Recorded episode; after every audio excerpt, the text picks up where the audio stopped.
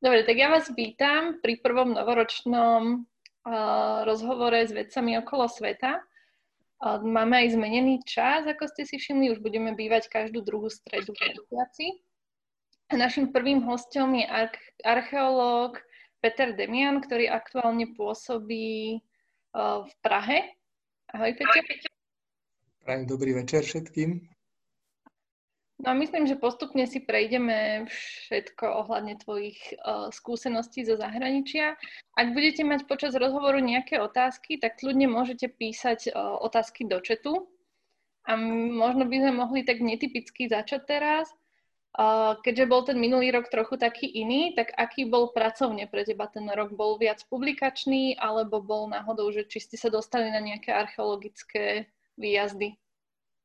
No tak asi ako, ako by sa dalo očakávať, tak e, primárne publikačný. Ako ja, ja patrím k, tým, k, tým, k tej asi hrstke šťastlivcov, ktorým, ktorým to dokonca možno, že aj zvýšilo produktivitu, celá táto covidová e, záležitosť.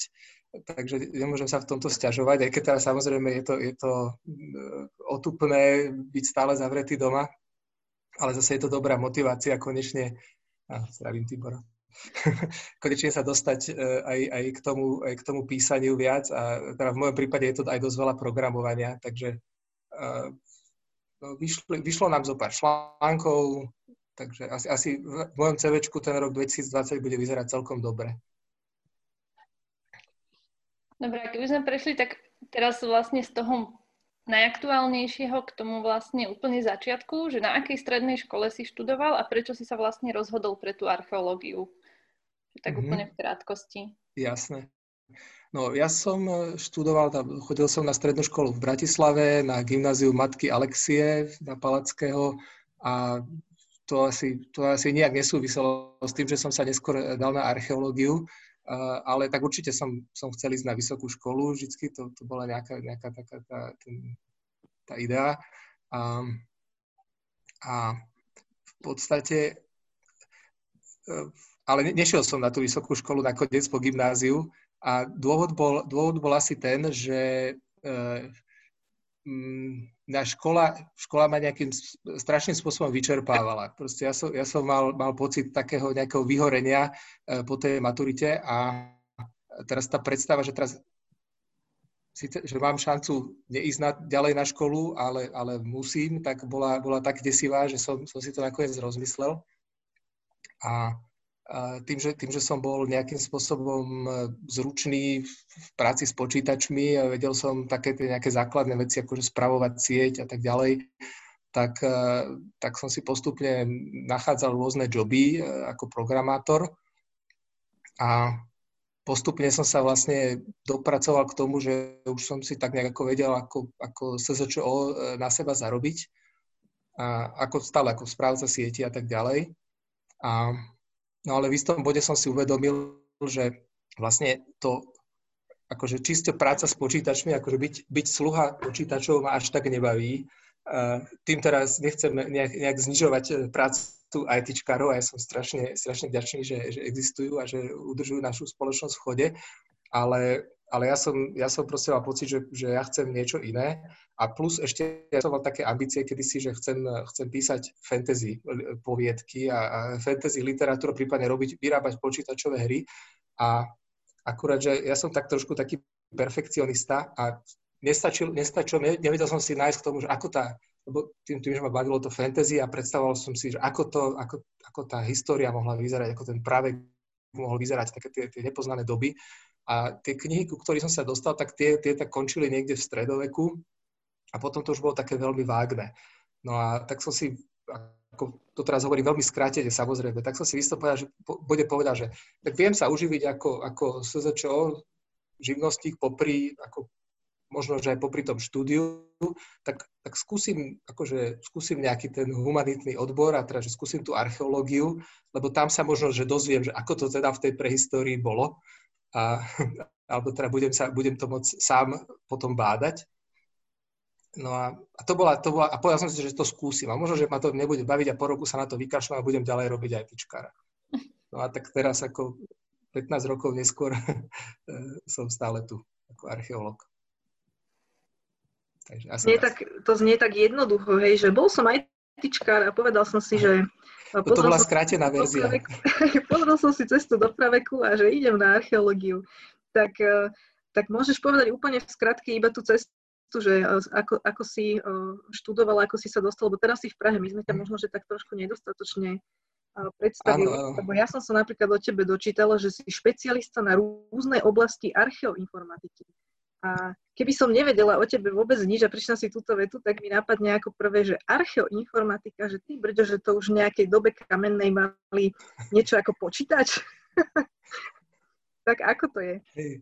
No, e, áno, tak to, to, bolo, to bolo v podstate tak, že ja som teda, prišiel som na tú, na tú archeológiu s tým, že som teda plus tam, tam boli rôzne motivácie, okrem toho, že môj, môj detko sa venoval taký akože amatérsky archeologickému výskumu, respektíve vypomáhal archeologom e, s výskumom. Moja mama a všetky jej sestry vypomáhali na tých výskumoch, takže tak nejak som to asi mal niekde v pozadí hlavy, že, že archeológia je niečo zaujímavé. A, no a teda do, došiel som na tú školu a prvé, čo som, alebo jedna z, jedna z prvých vecí, čo som zistil, bolo, že archeológovia sú, alebo a ono to možno platí väčšine humanitných odborov, že si nerozumejú s počítačmi. Proste ja zrazu som mal pocit, že ja som tam taký ten jednoký král medzi slepými v, to, v tomto smere teda. A, a napadlo ma, že možno, že to bude niečo, čo by som mohol ako keby ponúknuť, akože či, tým, že aj, aj ja som, že som bol aj o 8 rokov starší ako všetci moji spolužiaci, tak akože som, som sa, som, niekde som ako sa snažil si takú, takú nejakú stratégiu vymyslieť, že ako sa čo najskôr dostať do, do pozície, že budem, budem nejakým spôsobom už aj môcť byť užitočný a profesionálne sa tomu venovať. Uh, tak som sa najprv ponúkol, že urobím zadarmo uh, našej katedre stránku. Následne uh, ma, teda stránku som aj urobil, potom, potom vlastne tí, tam e, vlastne tí, tí povedzme mladšie, mladšie osadenstvo katedry alebo takéto pokrokovejšie osadenstvo katedry, ktoré malo, malo tú predstavu, že tie počítače by aj e, tým, tým archeológom na niečo mohlo, mohli byť dobre, okrem, okrem robenia web stránky. E, konkrétne Jana Melnerová Šuteková, ktorá tu myslím, že je medzi posluchačmi, a Peťo Pavuk, tak oni, oni si ma tak nejak odchytili a je taká, je taká lokalita, dúfam, že teda príliš neodbieham teraz, ale je taká lokalita eh, z mladšej doby kamenej na Slovensku eh, po Svodine. Je to vlastne veľmi, veľmi zaujímavé sídlisko, ktoré bolo kopané ešte v 70. a 80. rokoch, a, teda minulého storočia. A je z toho strašne veľa, strašne veľa dát zaujímavých, ktoré sú, lebo, lebo to bolo veľmi dobrým spôsobom zdokumentované, hlavne na tú dobu ale, ale nikto si s tým nejak nevedel poradiť. A ešte aj vlastne do, docentka Pavúková, ktorá to, to celý ten výskum viedla, tak ona v tej dokument, výskumnej dokumentácii napísala, že e, pravdepodobne bude potrebné tento, tieto, tieto nálezy počítačovo spracovať. No a to bola pre mňa taká nejaká akože výzva, e, ktorá, ktorá mi taká zablikala kontrolka, že to, toto, by, toto je moja šanca.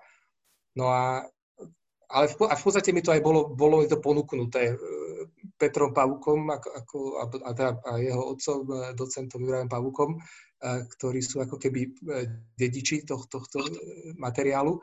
A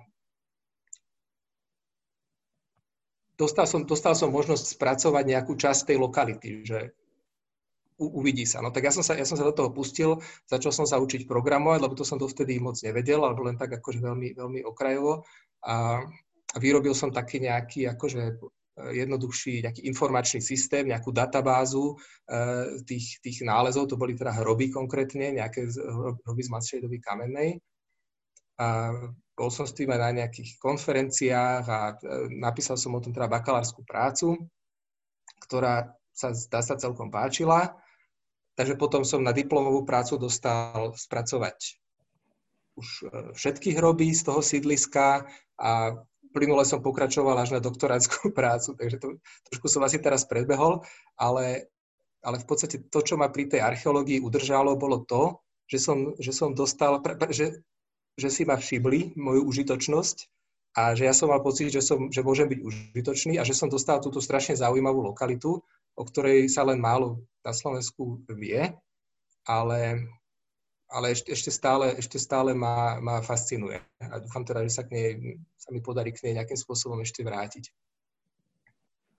A môžem, môžem sa vrátiť ešte k tej, ja viem, že som teraz možno s tým dotierava, že archeoinformatika, ale to je, to je normálne, že existujúci odbor, alebo je to ak, neviem, ako to funguje, že ako to vo svete je, že ako veľmi, lebo teraz predpokladám, že všetci potrebujú spracovávať veľké množstva dát nejakým spôsobom a že ako, ako zapadaš ty ako skladačka do toho celého fieldu no, možno.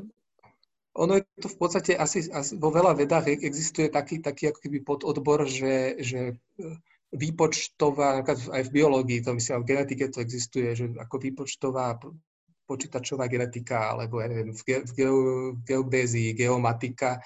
To znamená, e, je to, je to vždy snaha tie, tie metódy e, alebo, alebo to poznanie tej, tej, ten korpus tej vedy nejakým spôsobom počítačovo podchytiť a využiť ten potenciál počítačov spracovávať obrovské, obrovské dátové objemy ktoré síce v archeológii nie sú tak obrovské, ako napríklad v biológii, alebo ja neviem, v klimatológii a v takýchto, ale sú dosť veľké na to, aby už, aby už sa tam narazil, naražalo na hranice ľudských možností.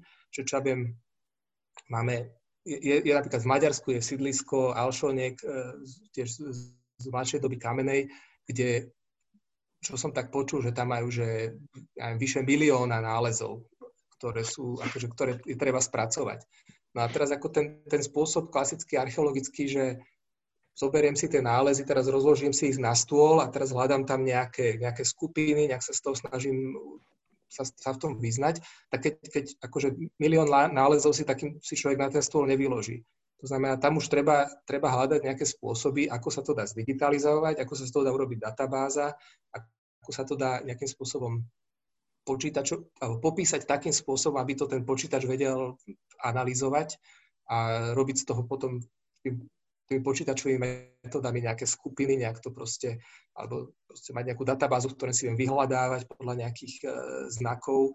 A takisto je strašne dôležité tvorba databáz a ich zdieľanie. To znamená, že my, keďže tých, tých archeologických e, dokladov je, čím, čím ďalej ideme do minulosti, tým je toho menej, sú, sú vzácnejšie, tak keď chceme, keď chceme sledovať, dajme tomu, nejaký trend, že, že neviem, nejaká technológia, kedy sa objavila, alebo nejaký, nejaký štýl, alebo nejaká, nejaká, nejaký kultúrny výdobytok, tak my sa nemôžeme pozerať len na nejakú jednu lokalitu, ale my sme sa mali pozerať na čo najväčšiu, čo najväčšiu plochu, aby sme mali, aby sme mali nejakú dostatočne veľkú vzorku. Takže je veľmi dôležité mať možnosť zdieľať, zdieľať dáta eh, medzi sebou.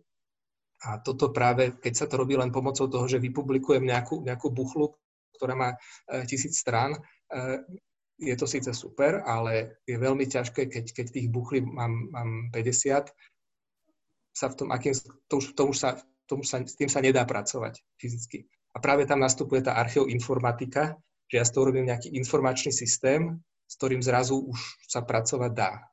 Prípadne dokonca zapájať do toho umelú inteligenciu a takéto veci. Ďalšie stupne. Takže nie, nie, je to, nie je to o tom, že by sme skúmali, uh, hľadali informatikov uh, pre histórii, aj keď aj o tom, by, o tom by sa asi dalo debatovať a určite sú to, sú to zaujímavé témy, že či, či v tej prehistórii nejaká, určite nejaká informatika existovala v nejakej podobe, ale toto je... To, to, to, že, to bude, prepáč, že to bude jedna z prvých otázok v čete inak, ale zatiaľ, zatiaľ sa na to nikto nepýtal, tak tu využila šancu. No a ty Jasne. si od toho uh, vymyslel, alebo ne, neviem, že ako si do toho za, zakorporovaný, že Laser Aided Profiler.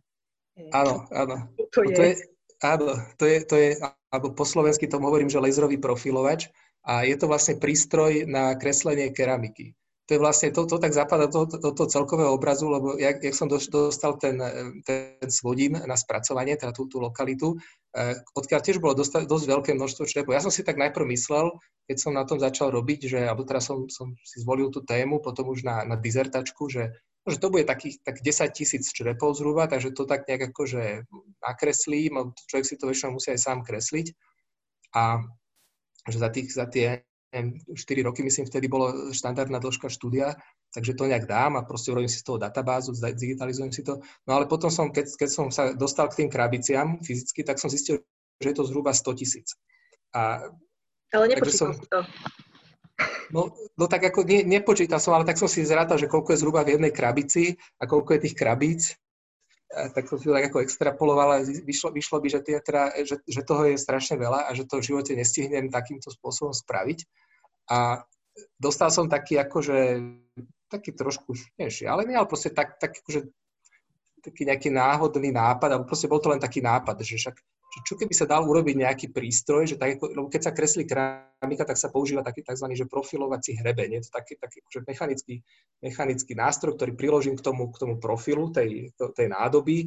On sa, on sa podľa toho vytvaruje a podľa toho to potom prekreslím. A mňa napadlo, že toto isté by sa možno dalo spraviť pomocou nejaký, nejaký, nejak elektronicky, že, že by som si to osvietil laserom, ten profil a teraz ten laser nejak zosnímam nejakou kamerou a v počítači to, z toho vyextrahujem tú, tú líniu a, a tak ďalej. No a boli sme s, s kamarátom, s Vladom Držíkom, nejak sme sa stretli, my sme kedy si sme spolu hrávali hráči do pie, tak, tak sme sa spoznali, aj proste po dlhej dobe sme sa stretli a, a ja, som, ja som mu nejak tak akože pomimo uh, o tomto povedal a ukázalo sa z hodou okolností, že on pracuje ako, ako on je vlastne vyštudovaný inžinier a, a pracoval vlastne vo firme, ktorá sa zaoberala industriálnym snímaním profilov. To znamená, e, jeho hneď napadlo, že akým spôsobom by sa to dalo fyzicky zrealizovať. Tak sme na tom začali pracovať. No a v podstate do pár rokov sme mali hotový prototyp, alebo vlastne to bolo asi do dvoch rokov, nebolo to veľmi pomerne rýchlo, sme mali hotový funkčný prototyp, pomocou ktorého som e, reálne nakreslil teda E, zhruba tých nejakých 10 tisíc e, kusov, vybraných kusov keramiky a ešte viac som ich nejak spracoval, nejak fotograficky a tak ďalej. A to bolo teda, akože, aby som teraz, že to nebolo úplne na zelenej lúke, ale bolo to zase vďaka, vďaka podpore kolegov, alebo teda vyučujúcich z tej katedry, ktorý, ktorý sa podaril teda hlavne Janke, tedy Šutekovej, teraz Melnerovej, sa podarilo nejakým spôsobom podať projekt a získať nejaké financie na to, aby sa, aby sa postavil ten prototyp toho prístroja vlastne, lebo to nebolo úplne, nebolo to príliš drahé, ale nebolo to ani úplne zadarmo samozrejme. Uh, takže, um, takže takto k tomu došlo. No a odvtedy, to, to bolo v roku 2013, no odvtedy, odvtedy keď, ak vás to zaujíma, lebo je to dosť dlhá story, ako sa to, ako sa to celé vlastne e, vyvíjalo e, až do tej terajšej komerčnej verzie, e, tak vlastne vytvorili sme prístroj, ktorým sa dá jednak rýchlejšie a jednak je to, je to precízne svojím spôsobom to, to, vlastne kres, to kreslenie keramiky, vytvára to rovno databázu, to znamená, že presne tie, tie tie datasety, ktoré sa dajú nejakým spôsobom analyzovať počítačovo, dajú sa zdieľať s inými uh, vedcami, s inými krajinami. Tak e, je to vlastne momentálne jediný takýto prístroj na svete. Je to akože nikto nič iný zatiaľ podobné nevyrába, čo sa celkom čudujem, lebo nemám to patentované, ani sa to nedá patentovať, je to príliš jednoduchý koncept na to. A No a teda medzi, medzi časom uh, už je, pokiaľ si dobre pamätám, asi, asi v 12 krajinách a tak práve, práve koncom minulého roka sa celkom rozbehol aj predaj tých, tých profilovačov, takže to je, taká, to je teraz taká moja voľnočasová aktivita vlastne. Tak to je taká zaujímavá voľnočasová aktivita a vlastne keď vravíš, že už je to v 12 krajinách, tak tam sa to dostalo vlastne tak, že to videli, ako to vy používate na nejakom výjazde a oslovili vás, alebo akým spôsobom ste to vlastne spropagovali? No, ja som to, jednak som sa to snažil nejak akože propagovať na rôznych konferenciách, ale v podstate k prelomu došlo, to bol asi rok 2017, keď si dobre spomínam, zase vďaka e, Petrovi Pavukovi, ktorý medzičasom, to, to bol vlastne jeden z tých, ktorí ma podchytili na tej, na tej katedre ešte v Bratislave. No a on, on medzi, medzičasom e, sa stal vedúcim e, Ústavu klasickej archeológie v Prahe a je vlastne spoluorganizátorom výskumu v, v Turecku na lokalite Kajmakči. Je to, je to úžasná citadela z doby bronzovej, rozlohou ešte väčšia a zhruba z toho obdobia ako povedzme tá staroveka Troja, ale alebo teraz z doby bronzovej Troja, ale, ale plochou je to ešte väčšie, takže veľmi zaujímavá lokalita. A a on vlastne, tam, tam vlastne mali, mali podobný problém, že mali obrovské množstvo materiálu, snažili sa to, a boli, boli takí veľmi, alebo sú tam takí veľmi pokrokoví, a snažia sa to vlastne nejakým spôsobom digitálne, digitálne spracovávať. A, a on vedel, že, že my sme s vládom vyvinuli tento prístroj, ale nám sa ho vlastne nepodarilo dovtedy nejakým spôsobom komerčne začať e, rozširovať, lebo je to, je to veľmi ako ono za, za kreslenie keramiky nikto nechce platiť. Akože z toho, z toho chleba lacnejší nebude. Takže nevedel som vymysleť nejaký spôsob, ako to skomercializovať, ale práve títo, tí, to vedenie toho výskumu vlastne boli, boli ochotní mi ako keby e, niečo zaplatiť, to znamená, aby som mohol, lebo totiž to prvý, ten prvý prototyp, to, to bolo zhruba veľkosti chladničky. To znamená, to sa nedalo nejakým spôsobom zobrať do lietadla a odniesť do Turecka. Takže, ale ja som, mal, mal som nejaké nápady, že ako by sa to dalo zmenšiť, takže oni, oni boli ochotní zaplatiť nejaké, nejaké peniaze na, na vývoj. A, takže ja som v priebehu pár mesiacov doma na kolene zbúchal mobilnú verziu, ktorá sa dala zobrať do, do teda nie do príručnej batožiny, ale do takej tej check-in batožiny do lietadla. A a zobral som to do Turecka, tam, tam sme to úspešne použili jednu sezónu a, a potom, potom sa to, bol, bol nejaký deň otvorených dverí na, na katedre, teda na, na tom ústave klasickej archeológie v Prahe, kde som sa medzičasom stal doktorandom, kde som si začal robiť ako keby druhý doktorát z, z klasickej archeológie pre zmenu. To zase nechcem príliš odbačať teraz, ale tam, tam a to, sme, to sa dalo na Facebook a nejaké fotky proste, ktoré tam asi mali dostatok lajkov a všim, všimli si to, všimli si to v, na archeologickom ústave v Nemecku, eh, vo Frankfurte a kde som sa vlastne s, s Knutom Rasmanom som sa nejak, ktorý tam bol ako keby jeden z, jeden z vedúcich nejakých, nejakého oddelenia, som sa už poznal predtým a on, on, mi, on mi zavolal, že, či by, že, že oni by to chceli, že oni to chcú kúpiť. Ale ja som teda hovoril, že, že sorry, ale že akože toto, toto je jediný, jediný kus a akože ja neviem z toho teraz urobiť nejakú komerčnú, akože niečo, čo vám za, zabalím, pošlem furiérom do, do Frankfurtu. Ale, ale začal som rozmýšľať, že čo by sa dalo spraviť.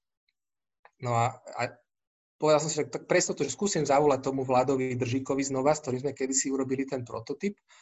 A našťastie to proste on, on nejak akože to, to by asi bola otázka na ňo, že čo, čo ho presvedčilo, ale on si povedal, že, povedal, že dobre, že ide, že ide do toho, že urobíme, urobíme komerčnú verziu, takže normálne zohnal, proste vymyslel, jak to spraviť, aby sa ako nejaké 3D, 3D vytlačené dielce, uh, vymyslel spôsob, ako by sa to dalo uh, vyrobiť, aby to bolo solidnejšie celé, ľahšie prenosné a tak ďalej.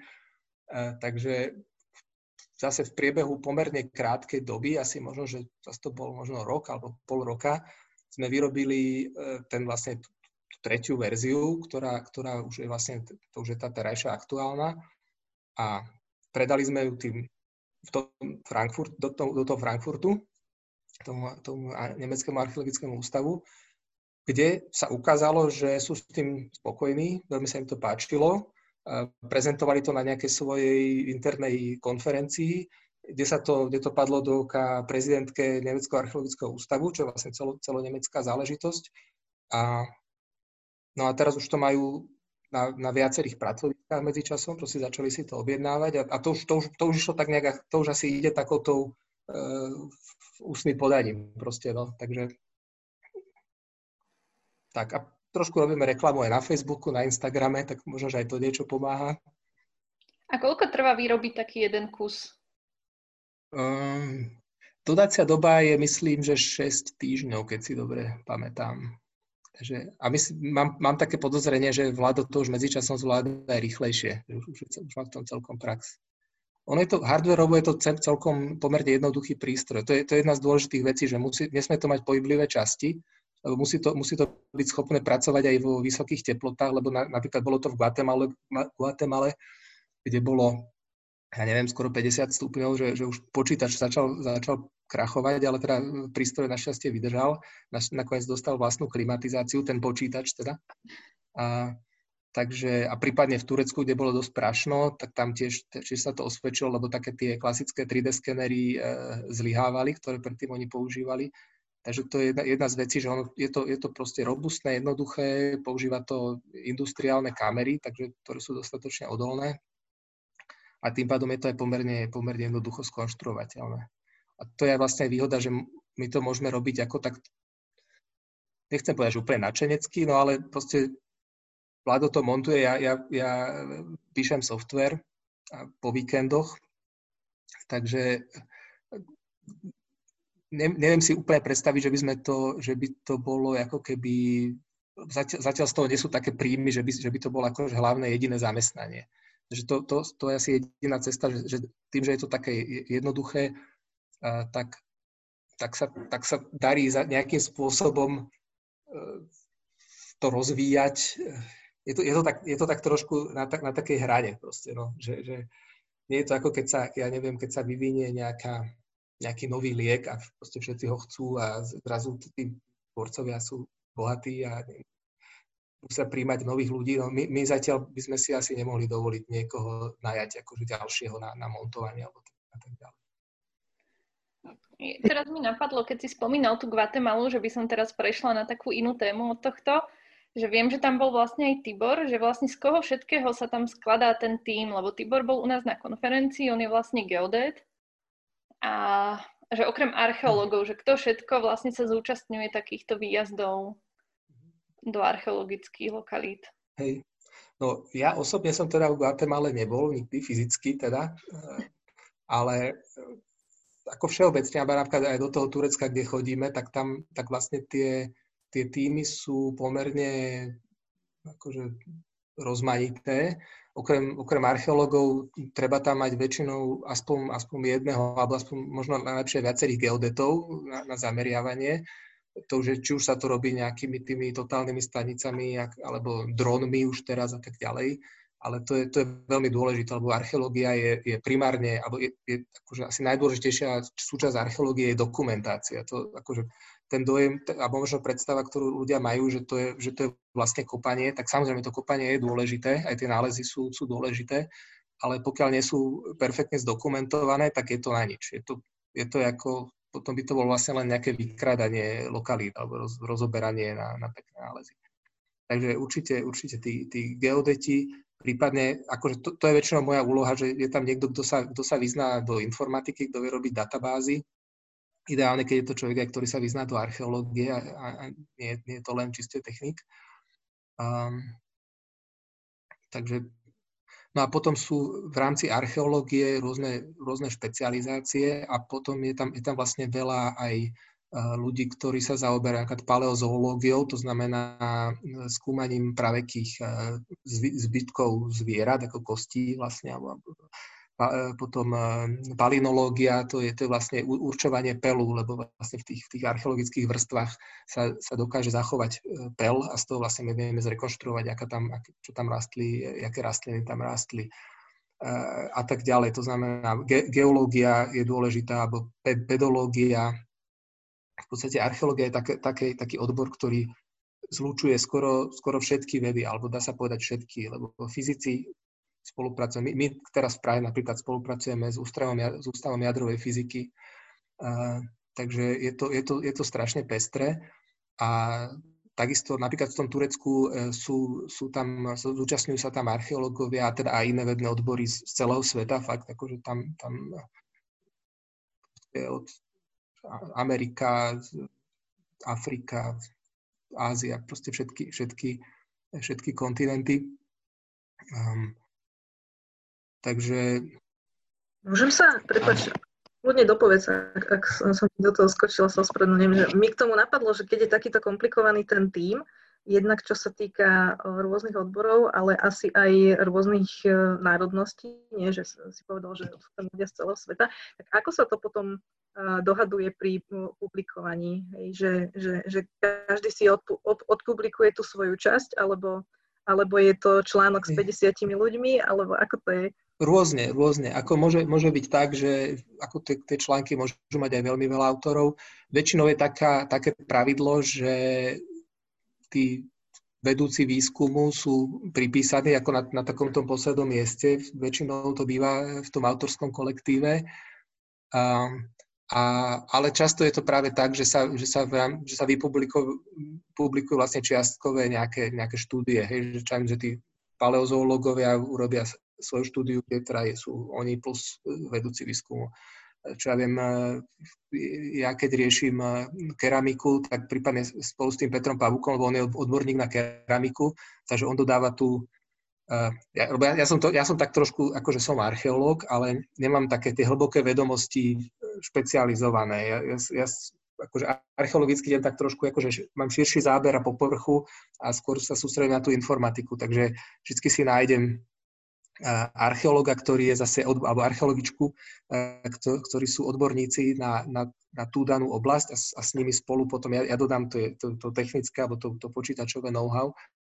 No a takže teraz, teraz robíme na článku, kde, kde budeme pravdepodobne, že ja, teraz ten Peťo Pavúk ako, ako odborník na keramiku plus uh, vedúci toho výskumu v Turecku. Takže to, to je asi taký bežný postup.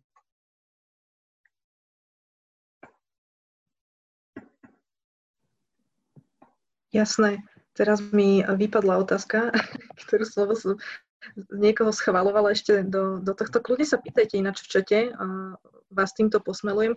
Ja viem, myslím, že som sa chcela dostať aj k tomu, jednak k Guatemala, že, že tam teda cestoval iba ten tvoj prístroj, a, ale potom ty si hovoril o, o Turecku, ale myslím, že si bol aj v Iraku, nie? A, a to dokonca s Tiborom, ktorý tu aj je. A že ako sa, ako sa toto vlastne zrodí, tak, takáto vec, že tam existuje nejaký projekt, na ktorom sa pracuje a teraz sú prizvaní archeológovia alebo neviem, geodeti zrovna zo Slovenska, alebo neviem, je tam už originálne nejaký slovenský výskum začatý a, a hľadajú kolegov a teda prednostne Slovákov, lebo neviem za nejakého dôvodu? No, Irak bol v tomto taký špecifický, lebo tam, tam vlastne to bola to bola expedícia organizovaná e, SAHY, Slovenským archeologickým historickým inštitútom a vlastne pomerne t- taká akože na Slovensku to nie, nie je bežná vec, lebo vlastne, akože by, že by, oni sú vlastne občanské združenie, že by, že by nie nejaká štátna inštitúcia organizovala takýto výskum a plus to bolo vlastne Irak v tej dobe, aj už aj teraz, um, nie, nie je úplne najjednoduchšia krajina z hľadiska vybavovania povolení a tak ďalej, víz, akože tam aj získať víza nie je jednoduché.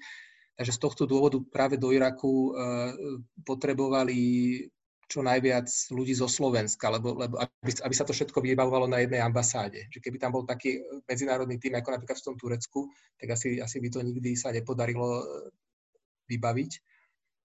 Takže asi to bol, to bol ten dôvod. No a ja som sa tam dostal vlastne vďaka tomu, že v tej dobe som bol akorát v takom nejakom medziobdobí, že som bol tzv. independent researcher, respektíve nezamestnaný. A, teda hľadal som nejaký spôsob, ako sa, ako sa udržať v archeológii. A, a tu na vlastne bol plán, že, že, že to bude výskum, ktorý bude prebiehať viac rokov a že tam bude nejaký, nejaký potenciál dlhšej spolupráce a, a bola tam tá ambícia, že urobiť to akože moderným spôsobom a teda, teda hľadali niekoho, kto bude, kto bude robiť tú, tú databázu a bude, bude sa bude riešiť aj tú digitalizáciu a tak ďalej. A, a s týmto ma oslovili. Ale teda ako vopred eh, povie, že ja som tam bol vlastne iba jednu sezónu z toho dôvodu, že už ešte počas toho, ako som bol v tom Iraku, e, vyšiel projekt e, v Prahe, s ktorým som rátal tak možno na 5%, že, že vyjde. E, to, to je tá ďalšia vec, že človek, človek si musí podávať milión projektov a potom ako na schvál mu výjdu, aj viem, dva, no to sa nikdy nestalo, že by vyšli 2-3, ale skôr to bolo tak, že som si myslel, že žiaden nevidia a tento vyšiel. No, takže som potom musel nastúpiť do Prahy a už, už neprichádzalo do úvahy, aby som každý rok chodil na dva mesiace do Iraku. Takže som tam bol bohužiaľ iba jednu sezónu. No a teda to, no, to, bol, to bol, zau, bola to veľmi zaujímavá sezóna, zaujímavá skúsenosť určite. A teda, neviem teraz, ako, ako sa to bude tam e, ďalej vyvíjať, či, či jak tam ten výskum, teraz asi v tejto, v tejto dobe nikto, nikto nevie nič ale teda bohužiaľ už tam, už tam nie som príliš nejak ako za, za, zainteresovaný. No. Um. A keby si porovnal tak krajiny, v ktorých si bol takto, že ktoré vlastne boli že také najjednoduchšie, ako sa tam dostať a ktoré zase sú najkomplikovanejšie, teda zrejme ten Irak asi bol najkomplikovanejší. Hej, no, tak ono, ešte, čo, no, ono akože ešte z hľadiska tej organizácie je to asi, je to z veľkej časti aj, aj o peniazoch. Ako, takto, ako pre, mňa, pre mňa osobne to nebolo nikdy zložité, lebo ja, ja tým, že som od začiatku mám tú stratégiu, že urobiť sa užitočným, to znamená nájsť, mať také, také skily, ktoré chcú podľa možnosti všetci, alebo že, že, s ktorými sa dostanem, ďaká ktorým sa dostanem k zaujímavým dátam. Takže ja väčšinou nie som ten, čo to musí vybavovať, za čo som veľmi vďačný. A, takže tom, ale teda predpokladám, mám, mám taký pocit, že väčšinou tým, čo to vybavujú, že im pribudne zo pár šedivých vlasov za každým, ale no, no je, to, je to asi, asi do veľkej miery je to o peniazoch a napríklad ten, ten výskum v, v Turecku, kam teda, ktorého sa zúčastňujem, je, je to väč, väčšina tých pozícií a tých, tých ľudí, čo, ktorí sa zúčastňujú, nie sú za to platení. To znamená, že buď sú to dobrovoľníci, čo je v podstate, je to také trošku paradox, že vlastne človek vyštuduje archeológiu, má doktorát a potom ako ide miesto, miesto na dovolenku, ide vlastne na výskum. A to, a to, to paradoxne väčšinou, väčšinou tí Američania vlastne tak, takto fungujú, ktorí sa toho zúčastňujú, že človek by si povedal, že bohatá krajina, ale vôbec to tak nie je. Oni, oni takisto, tí študenti tam, tam dosť trubí jedu, hlavne týchto humanitných vied. A No a potom sú tam takí, ktorí vlastne majú nejaký projekt. To znamená, že e, napríklad Peter Pavúk má projekt v Prahe, alebo teda, ktorý, ktorý získal e, on ako, ako za, za Ústav klasické archeológie a z tohto projektu sa vlastne tam, tam hradí a tie, tá, tá cesta, takže tá účasť na tom projekte. A za to, tá protihodnota za to je práve tá, tá, sú tie publikácie, akože kvalitný, kvalitný materiál na publikovanie. A ja, ja vlastne teraz takým istým spôsobom fungujem, že vlastne získavame, získavame odtiaľ dáta, ktoré potom, kde som ja spoluautor a my to, my to vlastne môžeme vykázať ako naš, naš, naše výstupy e, z nášho projektu. Takže, takže tá organizácia je, je o tom, že nájsť alebo vymyslieť projekt, ktorý, ktorý bude zaujímavý pre asi čo najväčšiu skupinu vedcov, alebo ktorý aj, na ktorý sa dá dobre, na ktorý sa dajú zohnať e, projektové e, financie, čo, čo tiež do istej miery podlieha takým aj akože rôznym akože móde nejakej, povedzme, že čo je teraz, čo je teraz in, čo, akože, čo teraz, teraz strašne uh, istý čas fičali, že klíma, klíma, proste výskum klímy v archeológie teraz, ja neviem, genetika, alebo sa, sa dajú robiť genetické analýzy, alebo popul- rekonštrukcie populácie, čo, čomu sa my teraz v Prahe dosť veľa venujeme, alebo nejaké, nejaké demografické rekonštrukcie. Takže je to taký, je to taký ako, ako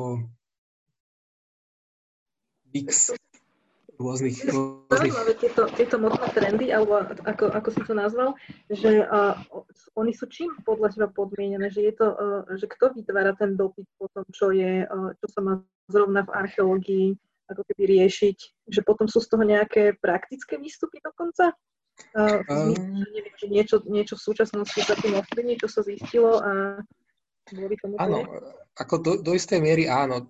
Konkrétne teraz vlastne jak sa, jak sa rieši klimatická kríza, teda nastupujúca, tak e, je dopyt e, od archeológov dodať nejaký, nejaké, lebo my sa, my sa vieme pozrieť, ako e, my máme nejaké namerané dáta, povedzme, za posledných pár sto rokov, hej, alebo 100-200 rokov hľadiska klímy, rekonštrukcie klímy. Ale my keď chceme vedieť o, nejaký, nejaké, o nejakých dlhodobých trendoch, tak dobre, jedna vec je pozrieť sa, robiť nejaké vrty do ľadovcov, kde sa dajú rekonštruovať akože zhruba, veľmi zhruba globálna klíma, ako sa vyvíjala, ale to, to sú dáta, ktoré máme aj z Grónska, alebo sú tu niektoré miesta na svete, kde sa dajú získať nejaké, e, nejaké vzorky, pomocou ktorých sa dá zrekonštruovať tá klíma, čo aj aj pár tisíc rokov dozadu, alebo aj 10 tisíc rokov dozadu. Ale nás zaujíma to, že akým spôsobom tie zmeny klímy, ktoré nastávali, ovplyvňovali správanie ľudí. To znamená, že či napríklad, lebo my, my vieme povedať, že ja neviem, v niektorých častiach e, subsaharskej Afriky, že keď, keď, sa tam, keď tam stupne teplota o pár stupňov, tak sa to tam proste vyľudní, lebo tam prestane byť možné existovať. Alebo dajme stupne hladina morí, tak sa nám ako nejaké, nejaké pobrežné oblasti e, a budú tam mať veľký problém. Ale už nevieme povedať, že čo, čo taký nejaký výkyv reálne spraví s obyvateľnosťou napríklad Slovenska alebo Čiech lebo to sú oblasti, ktoré sú, ktoré sú akože dlhodobo veľmi, veľmi príjemné na život. A, a na toto sa my teraz práve snažíme pozerať, že akým spôsobom, že keď, keď my vieme, vieme z týchto, z týchto paleoklimatických dát detekovať nejaký, nejaký klimatický výkyv, že či v tom období zároveň došlo k nejakému presunu populácie alebo, alebo dajme tomu nejakému drastickému úbytku.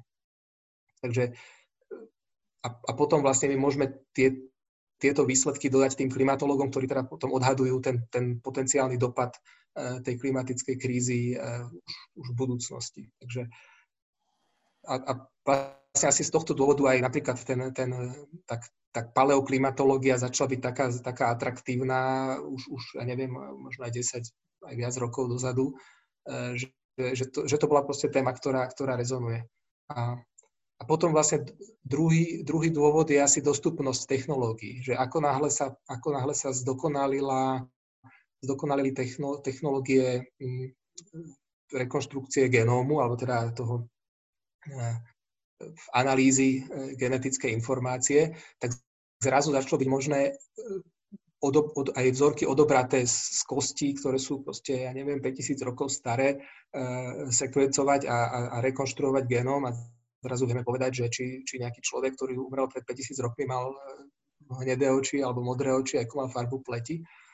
A, takže to je, to je jednak tá dostupnosť tej technológie a jednak sú tie výsledky veľmi, veľmi zaujímavé aj pre, aj pre širokú verejnosť. Takže sa to, sa to dobre predáva a, a treba brať aj do úvahy to, že častokrát tie, tie projekty posud, akože niek, jednak je tam, sú, je tam samozrejme tá vedecká nejaká tí vedeckí recenzenti tých projektov, ale potom je tam nakoniec nejaký, nejaký úradník, ktorý to, ktorý to odklepne a, a tomu to treba vedieť tak predať, že toto je teraz strašne dôležité alebo toto je strašne cool. Takže to, mám také podozrenie, že toto, toto asi tiež zohráva svoju rolu, takže, že také tie atraktívnejšie uh, témy dostávajú, majú, majú väčšiu šancu získať financie. A spracovanie keramiky sa medzi ne nepatrí. Ne, ne, neráta keď si hovoril, že ste vlastne strávili dva mesiace niekde na tom výjazde, tak ty vlastne za ten jeden rok stihneš asi tak jeden výjazd a potom sa venuješ akože tomu spracovaniu tých dát, alebo stihneš aj viac? Ja si tak jeden, no a s tým, že fakt ja, ja, ja som vás aj varoval, že ja nie som príliš svetobežník, ja som, ja som taký akože zgaučový svetobežník skôr, ale teda do, do toho Turecka chodievam a, a chodila som tam na, na dlhšie, že aj na vyššie mesiaca, teraz už asi to bude skôr tak, že na, na, na dva týždne možno, lebo tým, že mám tu na ako permanentnú prácu v Prahe a musím, musím makať na publikovaní, tak uh, takže pre mňa je to tak, tak zhruba jeden, jeden výjazd uh, ročne, ale Tibor, ten by vám vedel povedať, jak, jak, že on, on, určite robí, je schopný urobiť aj viacero, aj keď sa snažím občas od toho odhovárať, že by sa mal trochu šetriť, lebo je to, je to aj fyzicky náročné a vlastne mám pocit, že zo, zo pár šedivých vlasov hlavne za ten Irak by, by pribudlo a niektorých aj vypadalo. Uh, takže no a, a, a je to závisí. No a potom sú samozrejme sú archeológovia, ktorých je možno, že aj, asi aj väčšina, by som povedal, ktorí buď sa venujú výskumu akože lokálne v tej krajine, kde žijú, alebo proste napríklad sa venujú záchrany výskumom na stavbách, ktorý ktorých je bezkonkurenčne najviac a tí, tí kopú vlastne celý rok. To je v podstate aj, aj v zime a, a tam oni asi moc už ani nerátajú, že koľko výskumov e, absolvujú, absolvujú za rok. A to, to sú práve tiež zase obrovské množstva dát, ktoré sa nespracovávajú zatiaľ, keďže na to nemáme práve tie metódy vyvinuté. Takže to, to je asi väčšina, väčšina archeológie je takáto. A keď um, sú rôzne tý, o, tie oblasti tej archeológie, keď si hovoril, že čomu všetkému, že aj tej klíme, tak ty vlastne sa venuješ teraz len jednému, že máš jeden výskumný projekt, alebo paralelne ti beží viac projektov a že preskakuješ medzi tým, že ako to vlastne funguje v tej archeológii, teda, teda archeoinformatike. Nech idem do tvojho odporu. Áno, no ja, ja, ma, ja som zamestnaný cez jeden projekt a som, som v ňom na 100%, to znamená, je to, je to je to projekt, ktorý sa volá že Ramzes a je to spolupráca s ústavom, tej, jak som spomínal, jadrovej fyziky, kde sa teraz v Prahe sa ide vybudovať e, nový e, urychlovač častíc, ktorý bude používaný na radiouhlíkové datovanie, teda mimo iné aj v archeológii, on sa používa ešte aj na iné veci. No a, no a ja, ja vlastne v rámci tohto projektu fungujem, ale, ale s veľmi širokým záberom, pretože okrem toho, že teda moja úloha je, je vlastne už to, už nie, nie je to samotné datovanie, to, to budú robiť práve tí fyzici, alebo robia už aj, ale potom to vyhodnocovanie tých, tých meraní, že čo, ako tá, pri, priradenie k tej archeologickej informácii, alebo teda, že tu nám vyšlo nejaké, nejaké dátum, že máme tu nejaké semiačko, ktoré nám vyšlo, že je datované, ja neviem, 3500 pred našim letopočtom a moja úloha je, je priradiť to k tým nejakým archeologickým E, vrstvám, e, analyzovať to, čo, čo, čo z toho vyplýva e, a tak ďalej.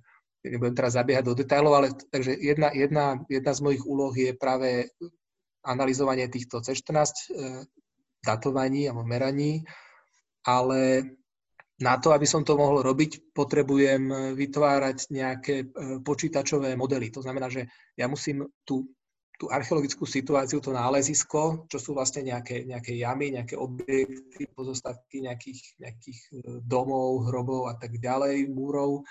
Uh, musím to nejak zakódovať do počítača, k tomu priradiť tie jednotlivé dáta, ktoré boli namerané. Z toho, z toho vlastne vytvorím počítačový model, ktorého súčasťou je potom napríklad aj práve tá keramika, lebo keramika je vlastne naj, mm, najrozšírenejšia alebo e, najlepší zdroj, alebo naj, najväčší zdroj eh, chronologickej informácie, ktorý v archeológii máme. Čiže je síce pomerne, pomerne nepresná, lebo my, my vieme každý nejaký keramický štýl plus mínus do nejakého obdobia zadatovať.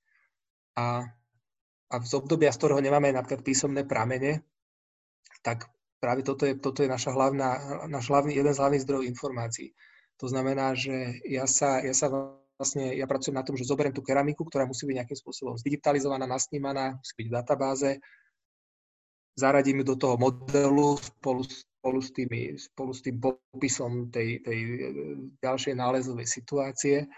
A ten model prechrústam počítačom, nechcem tu teraz úplne zabiehať do, do technických detajlov a a vyjde z toho napríklad, že aký, ako sa to sídlisko vyvíjalo v čase. To znamená, ako, ako malo tie jednotlivé fázy, čo bolo na začiatku, čo boli, ktoré budovy boli prvé, lebo to, keď, keď to vykopeme, toto my nevidíme. My tam vidíme len spleť, spleť jám, múrov, hrobov a, a ja sa z toho práve snažím urobiť nejakú, dať, dať tomu ten, tu, ten časový rozmer, tú časovú dimenziu. Takže moja, moja úloha počas toho zberu dát a toho spracovania dát spočíva aj v práci s keramikou, v práci s stratigrafiou, to znamená, v akom, akom poradí idú tie, tie archeologické vrstvy. Potom robíme vlastne na, na demografii, na, na, na analýze eh, hustoty osídlenia, kde zase tiež máme, máme nejaké eh, tie C14, tie radiokarbonové dáta, eh, ktoré nám hovoria niečo o datovaní, ale máme tam aj, máme tam aj datovanie na základe keramiky, e, potom sú tam nejaké priestorové aspekty, to znamená, že musíme zohľadniť napríklad, že keď máme dve sídliská, ktoré sú ale veľmi blízko seba, tak my vieme, že vlastne v skutočnosti nemohli existovať naraz, to znamená, to sa dá tiež nejakým spôsobom namodelovať. Takže ten, e, síce som v jednom projekte, ale záber mojich aktivít je, je veľmi široký. Od, od nejakých priestorových štúdií cez e, analýzu keramiky, cez analýzu, nejakú štatistickú analýzu tých, tých radiokarbónových dát, až vlastne po také nejaké inžinierstvo a te- techniku, kde vlastne pracujem na vývoji toho laserového profilovača, ktorý vlastne tiež, my ho tam intenzívne využívame v tom Turecku. A ono, akože jedna z mojich hlavných motivácií, ako to teraz nejde o to, že by som chcel na ňom zbohatnúť, alebo že by, že by ma až tak bavilo si bastliť profilovač, ale moja idea je taká, lebo k tomu profilovaču je aj databáza. Ten software má nejakú svoju databázu. A moja idea je, že keď všetci budú používať profilovač, ktorý bude mať tú databázu, tak všetky tie keramické dáta budú v jednom formáte, ktorý sa dá veľmi jednoducho, ja, to, ja som to tak navrhol, že on sa dá, oni sa dajú veľmi jednoducho spájať. To znamená, že ten problém, že teraz každý, to je, to je problém v archeológii, že každý má svoju databázu a keď, keď sa to snaží človek prepojiť, je to, je to strašný problém. Proste tá harmonizácia a tak ďalej, proste neexistujú nejaké štandardy, ale ja sa snažím vlastne takýmto spôsobom nejak akože zákerne podsúnuť jedno, jednotný formát, no, ktorý vlastne...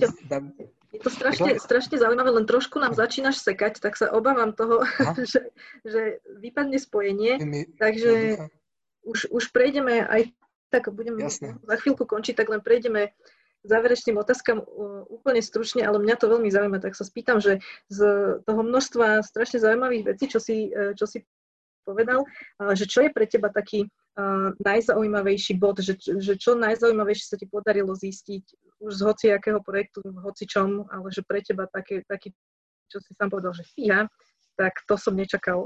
Hej. No, ja by som povedal, že ako, asi, asi neviem, neviem úplne povedať nejaký, nejaký prevratný objav, keď akože je asi zo pár nálezov, ktoré boli také akože že zaujímavé určite, ale to, čo by archeológia najviac, najviac dáva a dala, je je získanie takého pocitu, pocitu pre, pre čas. Je, akože pre mňa je to ako keby svet nadobudol ďalší rozmer, ten časový.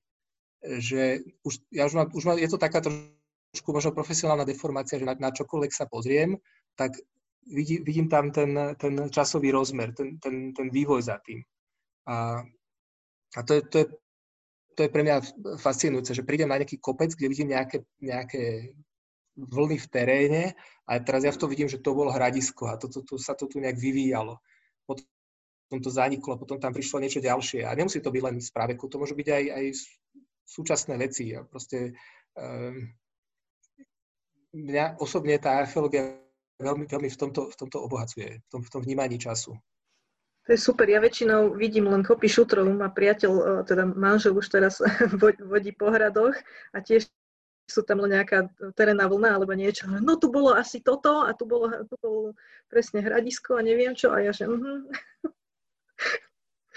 Dobre, to som odpočila. A, takže pre, prepájam na Maťu, ktorá má ešte záverečné otázky. Ešte máme tu rýchlo otázku od Lenky, že neviem, či si si už všimol, že vieš si teraz predstaviť robiť niečo iné ako archeológiu. Um, áno, asi áno ešte ja stále, keď, kým som ešte mal trošku voľného času, tak som, mám takú hru, čo si občas programujem, ale už niekoľko rokov som sa k tomu vôbec nedostal. Tak možno by som poč- programoval počítačové hry, alebo by som písal tie fantasy, čo som kedysi chcel. Niečo by, niečo by sa určite našlo. A zarábal by som si ako, asi ako ten ITčkar. Dobre, a ešte dáme takú záverečnú otázku, že či máš nejakú obľúbenú knihu, alebo film, alebo nejaký podcast teraz, keď pičia, že čo taký sleduješ, prípadne môže byť aj niečo, že z tvojej oblasti popularizačné, alebo že niečo, čo teba poslednou dobou oslovilo, na čo si narazil? Hej, no, roz, ako rozmýšľal som nad tým e, z kníh, ja som, ako, ako, ako dieťa som, e, alebo tak akože tínejdžer som, som dosť čítal Zamarovského a tie, tieto také tie akože klasiky archeologické, alebo teda historické, povedzme. Ale fakt, že z archeologických kníh ma, ma moc je napadlo, aj keď som sa veľmi snažil ako spýtovať si e, pamäť.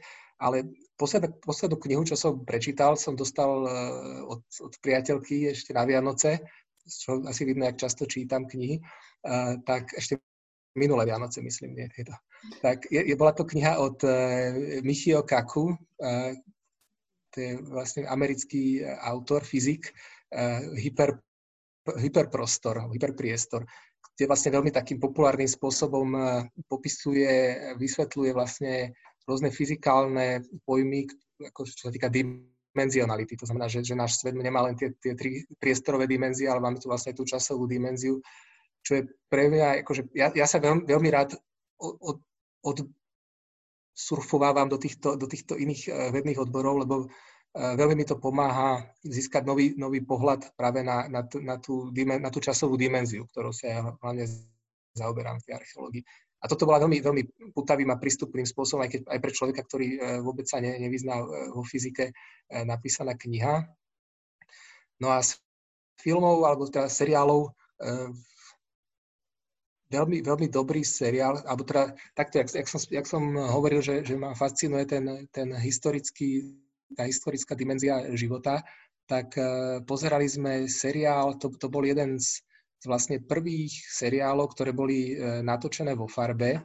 Je to vlastne britský seriál, volá sa, že Civilization, prezentuje to Kenneth Clark, vlastne historik umenia. A zaujímavé na tom je jednak to, že veľmi pekným spôsobom je tam, je tam prezentovaná taká tá neviem, história od, od nejakého raného stredoveku, uh, európska teda, ale zároveň aj samotný ten, ten seriál už je súčasť histórie, lebo je to vlastne zo 60. rokov a, a človek tam vlastne vidí aj, aj ten rozdiel už oproti e, súčasnej e, dobe, jak sa, súčasným seriálom, takže keď, keď, keď si človek, tí, tí, ktorí si trošku ujíždite na, na histórii a, a na klasických filmoch, tak toto e, odporúčam. Alebo potom seriál Kozmos od, s Karlom Saganom, to je taktiež z 70. alebo 80. rokov veľmi, veľmi pekne spracované o všetkom možnom, akože je to hlavne o vesmíre, ale aj o ľudstve a tak ďalej. Tak ďakujeme za tipy a ďakujeme aj veľmi pekne, že si našiel čas na nás takto v stredu večer. A bolo to zaujímavé, dozvedeli sme sa kopec nových vecí. Myslím, že hovorím za všetkých. A tento rozhovor bude zverejnený taktiež na našom YouTube a ako podcast na Spotify, Apple podcasty, neviem, kde sú, sa ospravedlňujem, aj na Google Podcast. A budúci mesiac vo februári zase v druhú stredu o 7. bude našim hostom Jakub Fedorík, ktorý je geológ. Čiže myslím, že to bude tiež zaujímavé a ak si dobre pamätám, tak pôsobí v Saudskej Arábii. Takže ďakujeme vám všetkým, že ste tu dnes s nami boli a pekný večer vám ešte prajeme. Ďakujem aj ja. Bolo mi veľkým potešením. Majte Ďakujeme, sa majte sa pekne, pekný večer.